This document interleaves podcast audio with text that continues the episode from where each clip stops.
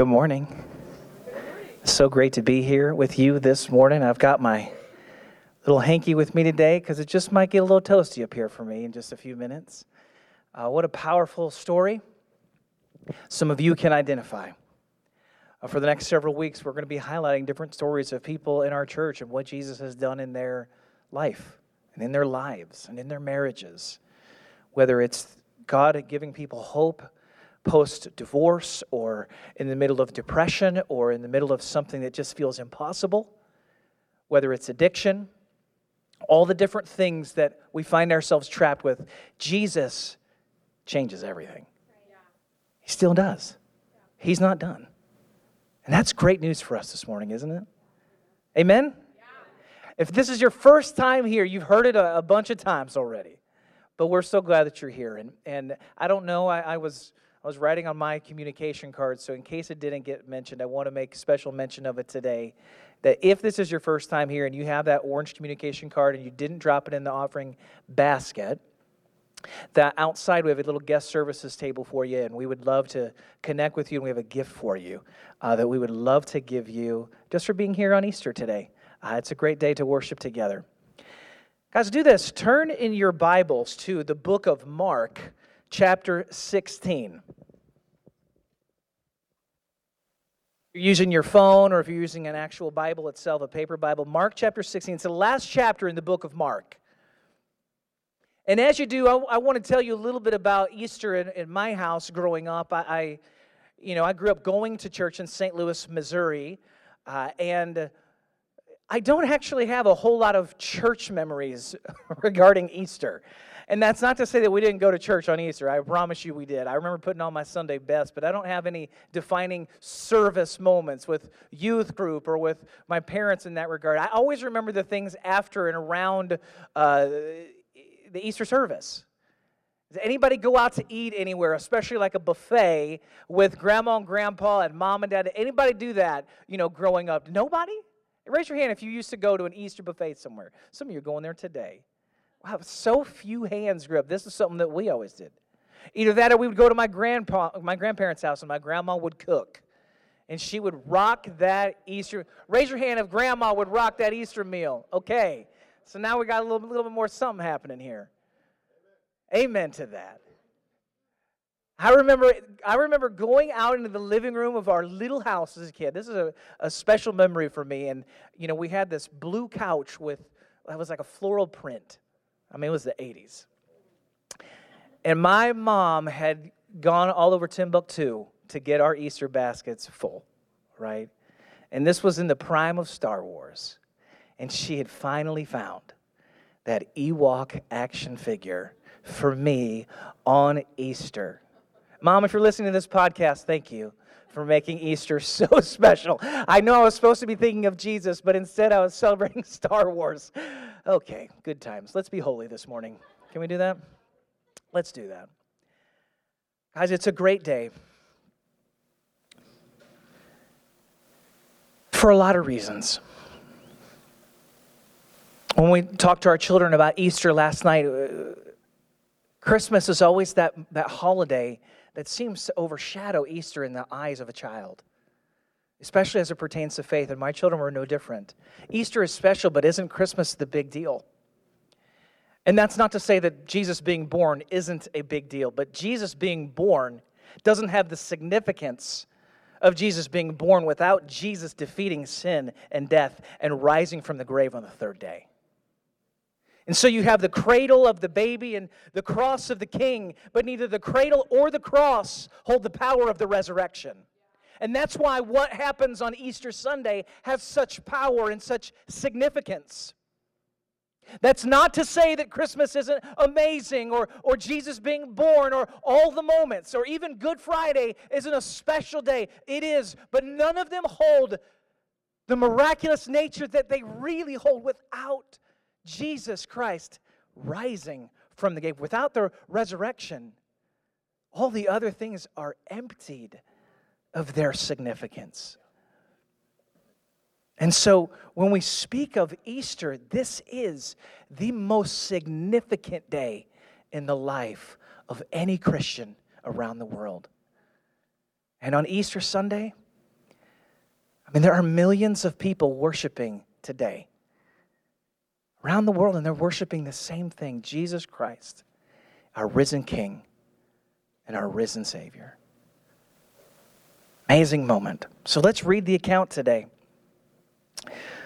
We're just going to prime the pump and we're going to, uh, this moment, we're going to fix our eyes and our hearts on a risen King. Mark chapter 16, 1 through 8. When the Sabbath was over, Mary Magdalene, Mary the mother of James, and Salome bought spices so that they might go to anoint Jesus' body. Very early on the first day of the week, just after sunrise, they were on their way to the tomb and they asked each other, Who will roll the stone away from the entrance of the tomb? But when they looked up, they saw that the stone, which was very large, had been rolled away. As they entered the tomb, they saw a young man dressed in a white robe sitting on the right side, and they were alarmed. Don't be alarmed, he said. You're looking for Jesus the Nazarene who was crucified. He has risen, he is not here. See the place where they laid him, but go tell his disciples and Peter. He is going ahead of you into Galilee. There you will see him just as he told you. Trembling and bewildered, the women went out and fled from the tomb. They said nothing to anyone because they were afraid. Every gospel, Matthew, Mark, Luke, and John, has the account of Jesus' death, his burial, and his resurrection. But I love the way Mark tells it in Mark chapter 16. If you're new to church or new to faith and you're kind of just inquiring and you want to even start reading the Bible, I always encourage people to start with the book of Mark. It's just 16 chapters and it reads like a Arnold Schwarzenegger movie. It's just action, action, action. There's all kinds of things happening. It's compact in 16 chapters. And here we have Jesus being raised from the grave and I love the questions that are asked because I am a question asker. I am I'm from Missouri. If you if you know the slogan about Missouri, it's the show me state, meaning show me. As in like prove it. Doubting Thomas would have been my I mean, he's my bro in the Bible because I would have been that guy who's like, okay, all y'all are a little bit crazy. Unless I see him with my own eyes, I don't know that I can buy this. And here we have two women going to anoint Jesus. And I love that there are questions being asked. And the first question, it's a great question, is man, that stone is really big. We didn't really think about this. How are we even going to get inside the tomb? And who's going to roll the stone away?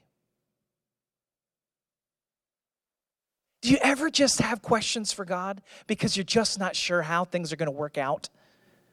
and you need God to just show up, or you need the circumstances to just change? How is this big old rock going to move from my life, this scenario in this situation? I love that the resurrection story, even before we see Jesus interacting, we see questions being asked, and the gospel isn't afraid of really difficult questions. Jesus isn't afraid of your questions.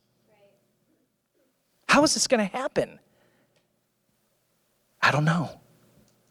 But would you trust him? And keep walking towards the resurrection. Start walking towards that empty tomb. And then they get to the tomb. And it's not necessarily a question, but you're going to understand what's happening here in just a second. They see an angel dressed in white. Jesus isn't anywhere to be seen. And underst- uh, uh understandably, the, the first thing out of the angel's mouth is, don't be alarmed.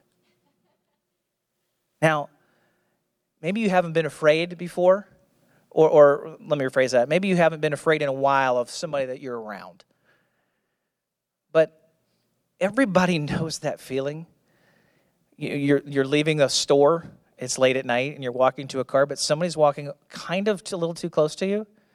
And you kind of have the side eye moment where you're just, you know, you have your keys handy just in case you need to throat jab somebody right? Because you're just not quite sure how, you know, this, this, it's probably going to be fine, but I'm not entirely sure. So I have the key sticking out, you know, from, you know, be, between the two fingers because ah, you just never know.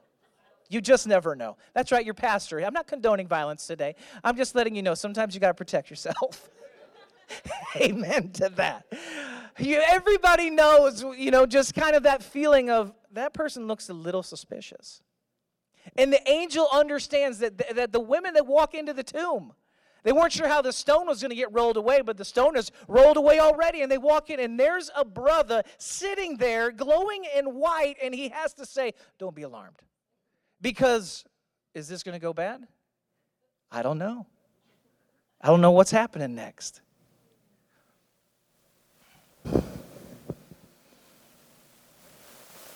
In other words, can I trust you? Are you trustworthy?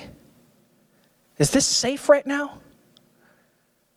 Because I don't see Jesus anywhere. And I don't know how I feel about this, and I don't know how I feel about you. Don't be alarmed. And then the angel says something that I love, and it speaks to me because this, it's a little bit how I feel God has wired me. He says, See? See the place where they laid him? In other words, look for yourself. We're going to the tomb and we don't know how the tomb is, the, stone is going to be rolled away. And surprise, the stone has been rolled away. And now we walk inside and I don't know what's going to happen with this guy standing next to me, but he's comforting me with his words. And the next thing out of his mouth is, See, look where they laid him. There are so many questions that are being answered, even though they aren't being vocalized. Is this a trusting situation? Can I trust you? God, how are you going to do this? How is this going to work out? I don't understand how one plus one is going to equal two. Where is Jesus? You're telling me that he's risen? Look for yourself and see. This is where they laid him. Here's the cloths that he was, these are, the, these are the burial clothes he was buried in. Look, his body's not here.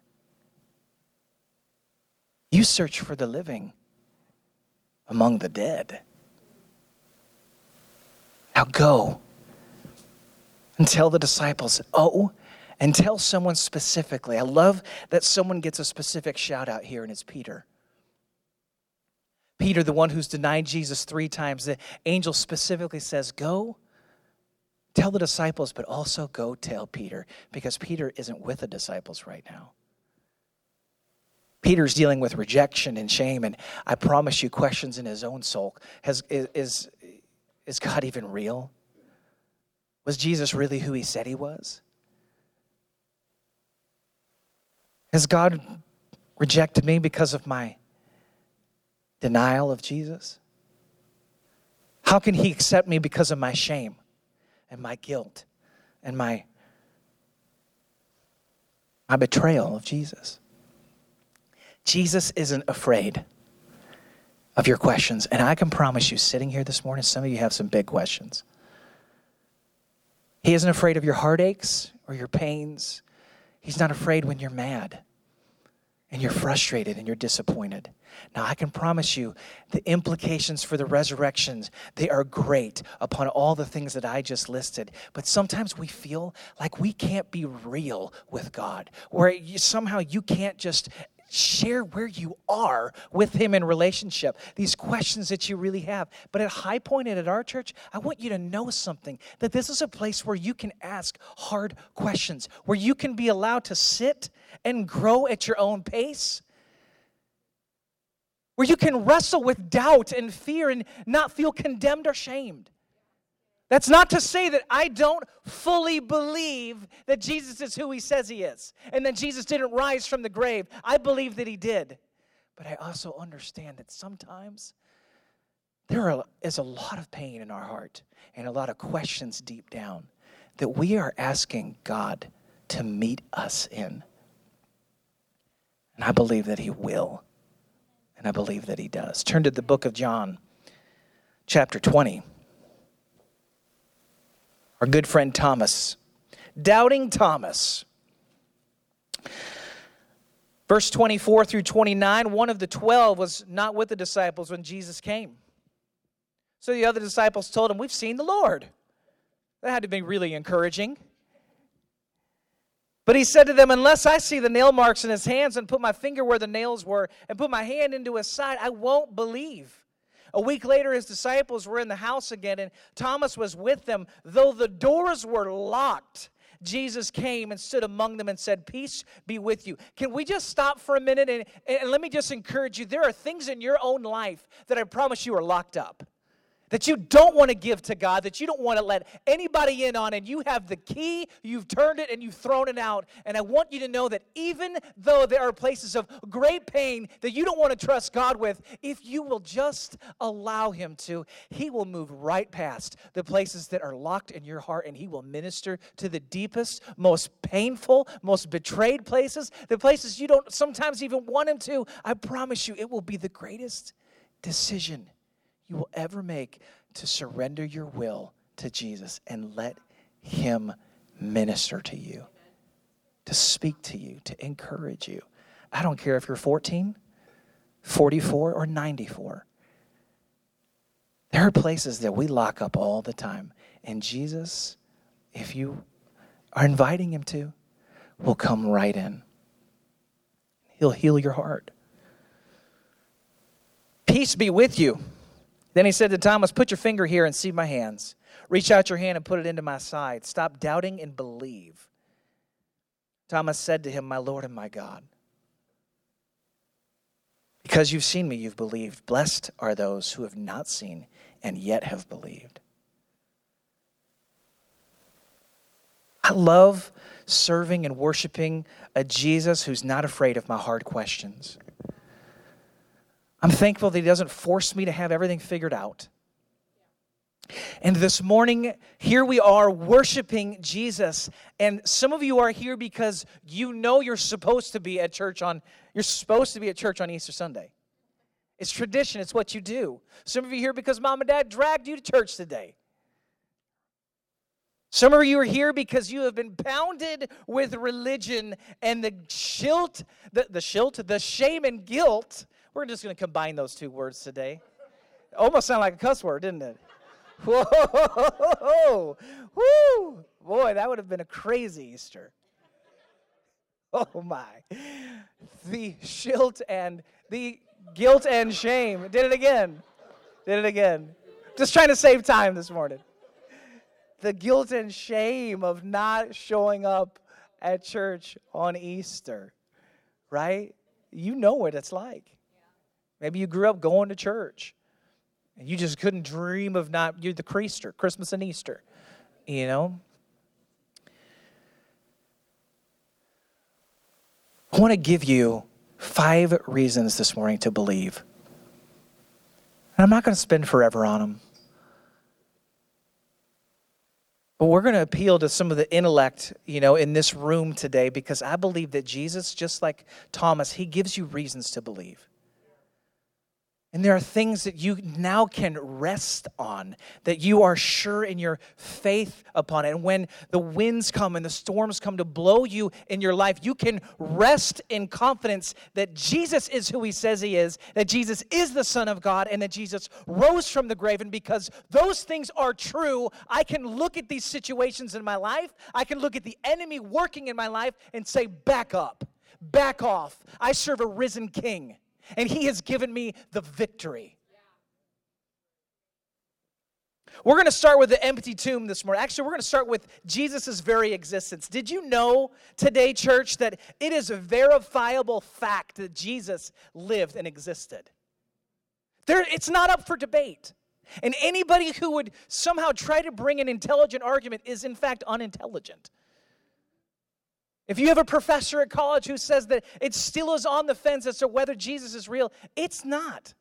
And the reality is that the, the most valid sources of his existence and proof do not come from Christians, which adds to the strength and validity of his existence.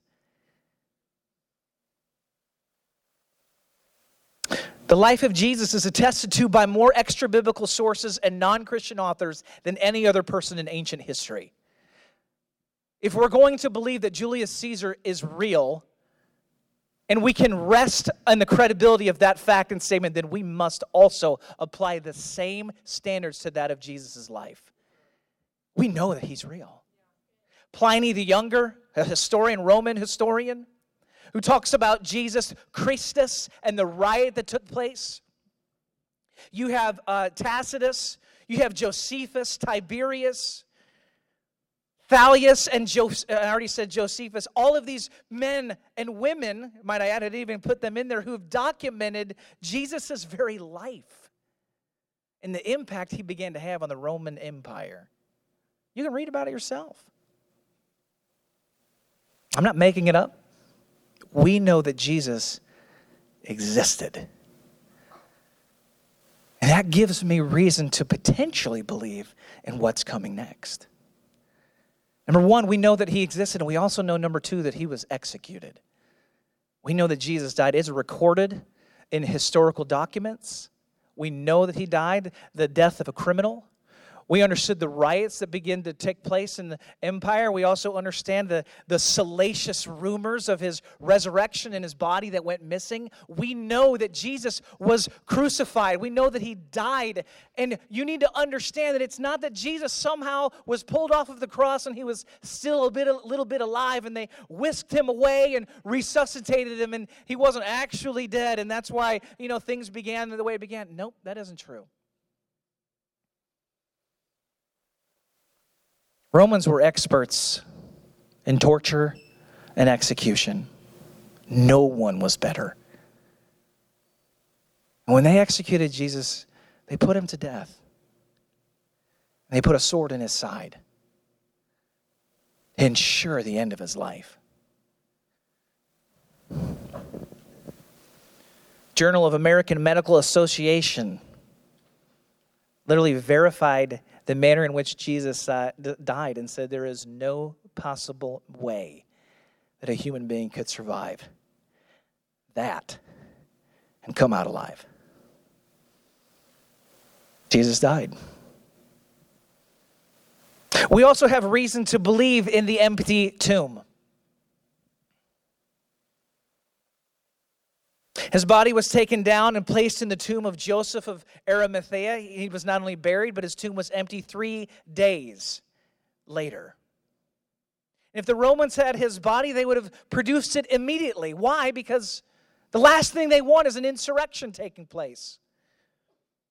They don't want faith in Jesus as king. And the disciples began to share what happened in the middle of the city. It would have been easiest in the city of Jerusalem to disprove that Jesus was in fact alive, but they could not do it. And the stone would have been rolled over the tomb, and a wax seal, Pontius Pilate, would have been stuck around the tomb as a manner of sealing it. And what would have taken six to seven men to roll the stone away, that stone was rolled away in the midst of two guards being there.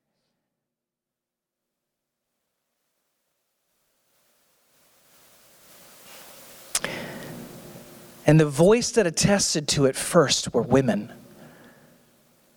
I want you to hear this, church. If you're ever thinking, if you want to discredit the story of Jesus, you would have created an airtight uh, point of view, an airtight testimony. And at this time, the last person you would have put in place to give testimony of Jesus in the empty tomb were two women.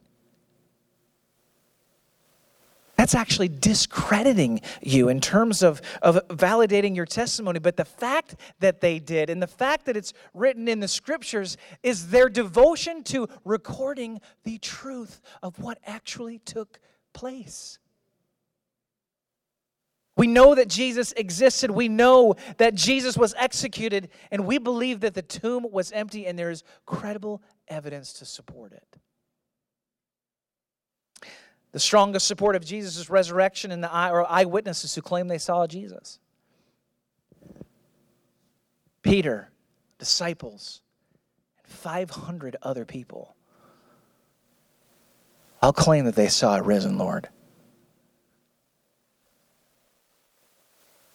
Transformative experience was so great that it reoriented lives and homes and vocations and comfort and safety, all for the simple stated truth that Jesus had risen from the dead and was the Savior of the world. Why persist in such a lie? What do you have to gain?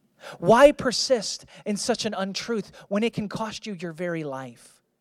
It doesn't make sense, does it?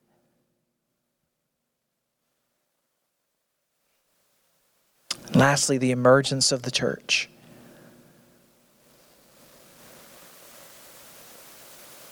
Similar to the last one. Jesus dies, comes back from the grave, and then commissions his disciples to go and make disciples, to go be a force that will change the planet and change the world. And they prayed together. They ate together. They shared their possessions together. They met needs together. They experienced miracles together and were the church together. What could account for a love of others and each other so fierce that it would become the greatest force in human history? What can account for that? What transformative moment would light a fire so raging in the hearts of men and women that they would literally die for it, that they would give all they have for it? They would shout it from the rooftops that a man named Saul would, would literally, as he's going to persecute and kill Christians, have an encounter with a risen king, and it would reorient his life so much that he'd become the most prolific preacher in human history. Unless it were true.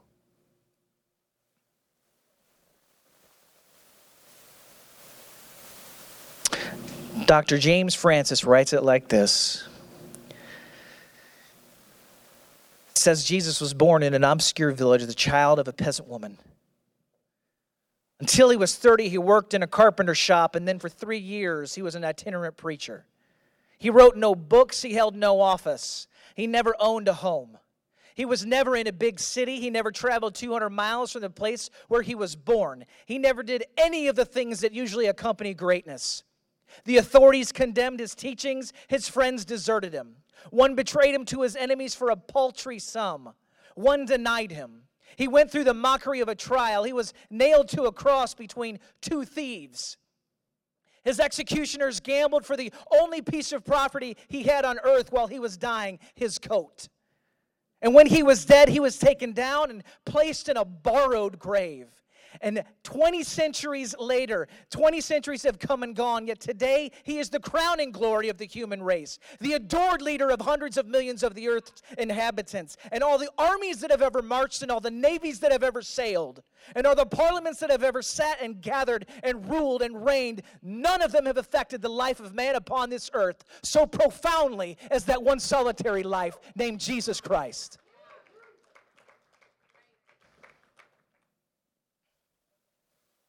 We serve a risen king, and his resurrection has changed everything. It has transformed everything, not because it's a pipe dream, but because it is true. And millions upon millions upon millions of really intelligent people, might I add, have put their faith in a risen king, and Jesus Christ has transformed them from the inside out. Millions and millions of poor people rich people, people involved in politics, people in medicine, people in science. Moms, dads, families, single people, divorced people, children. He is not a discriminator of people. He changes everything, and He changes everyone. The scriptures say in 1 Corinthians 15 54, death has been swallowed up in victory. Where, O death, is your victory? Where, O death, is your sting? You have nothing to fear. Even your questions themselves, while they may not be answered, while you may not have answers to everything that you need, you can still begin to walk towards the empty tomb. You can still begin a relationship with Jesus Christ, even though you don't fully grasp all of it. He is not afraid of such things. And Paul writes, Thanks be to God. He gives us the victory through our Lord Jesus Christ. Therefore, my dear brothers and sisters, stand firm. Let nothing move you.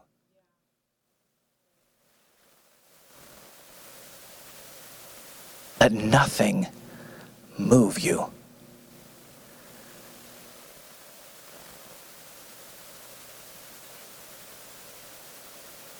Let nothing move you. Now, you might be sitting here today, and maybe you came because it's tradition. Maybe you came because you saw a banner on a fence or something on Instagram or on Facebook. Maybe you came because somebody invited you.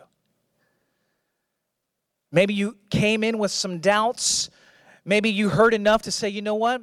I believe. Or maybe you're still struggling with some things. Or maybe you're sitting here this morning and you do believe in Jesus and you do believe in the resurrection, but you still find yourself struggling with different things in your life that you're just trying to see, you want to see God overcome. You're wanting to see His victory in. You're going to see some people who are setting some things up for you because we're going to have a, an actual uh, moment where you can participate in the victory of Jesus in your life today. Where, O death, is your sting? You might have heard before that, that Easter Sunday is the death of death. And I love that. The death of death. Now, track with me for just a moment. The worship team is going to be getting ready. There are some canvases that are going to be set up on some easels. Fear not, you're going to see a lot of people here in just a moment. But on Easter Sunday, Jesus Christ is in the business of overcoming our doubts. But it's not just our doubts that he's in the business of overcoming. Jesus Christ overcomes your fear, he overcomes your stress, your anxiety, your sin, your addiction. He overcomes depression, discouragement, hopelessness. He overcomes bitterness and unforgiveness and hatred and rage. He overcomes racism, church. He overcomes racism, church, and, and the different tensions that exist between people groups. He is an overcoming God. And we can stand in confidence today that He is, in fact, the risen King because of the very things that we talked about in brief mention today. Brief.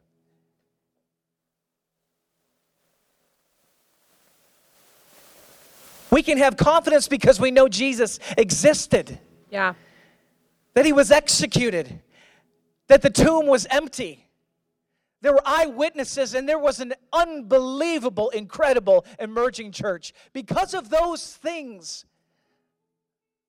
I believe that Jesus is who he says he is. And if Jesus is, in fact, who he says he is, and he is, in fact, the overcoming, risen king, then none of these things hold a candle to the power of my Jesus. Yeah. None of these things hold a candle to a risen Savior. All power is in his hands. Yes. Do you understand that, church? That on this Easter Sunday, if Jesus is who he says he is, then all of these things have to bow at his feet. Mm. Yeah. If all of the if Jesus is who he says he is, then everything must yield to the kingship and reign of the true King of Kings yes. and the true Prince of Peace. Why would people give their life and reorient everything to follow him? Because Jesus Christ had given them true peace and true life, and they had nothing to fear anymore. Church, I want to I want to encourage you even as you came up today and you you put a little paint on the canvas. Maybe it was something that you know you actually deal with. Maybe you were just figuratively applying the, the blood of Jesus to something that you know He has the power to overcome. Whatever it might be, let me remind you of the words of Paul that the victory of Jesus is yours. Now let nothing move you. Let nothing move you. Don't let hopelessness move you. Don't let fear grip you. Don't let despair have its, have its weight upon you. Don't let greed work its number on you. No, you remind yourself that if Jesus Christ is who he says he is, then all of these things and then some have to bow at the feet of our King and our Messiah and our Savior and our Lord. Remind yourself who he is and let nothing move you today. We serve a great God. Church, I'd be amiss this morning if I didn't give you an opportunity to even just respond. You may believe all these things are true, but you still may need a moment where you just give your heart to Jesus. And as we're standing here this morning, I want to invite you to pray this with me. If you're standing here and you say, I need Jesus to be my king, and I need him to be my Lord. Right where you are, say, Jesus, I thank you that you are my king and I give you my life today. Fill me with your Holy Spirit and make me new. I thank you that you change everything. And this morning, I give you everything to change. And if you're sitting here this morning and you just need God to refresh you, ask Him. Say, Jesus, I thank you that you're true and real. Would you encourage me right now? Would you give me hope as I choose to follow you all the days of my life? It's in your name we pray. Amen.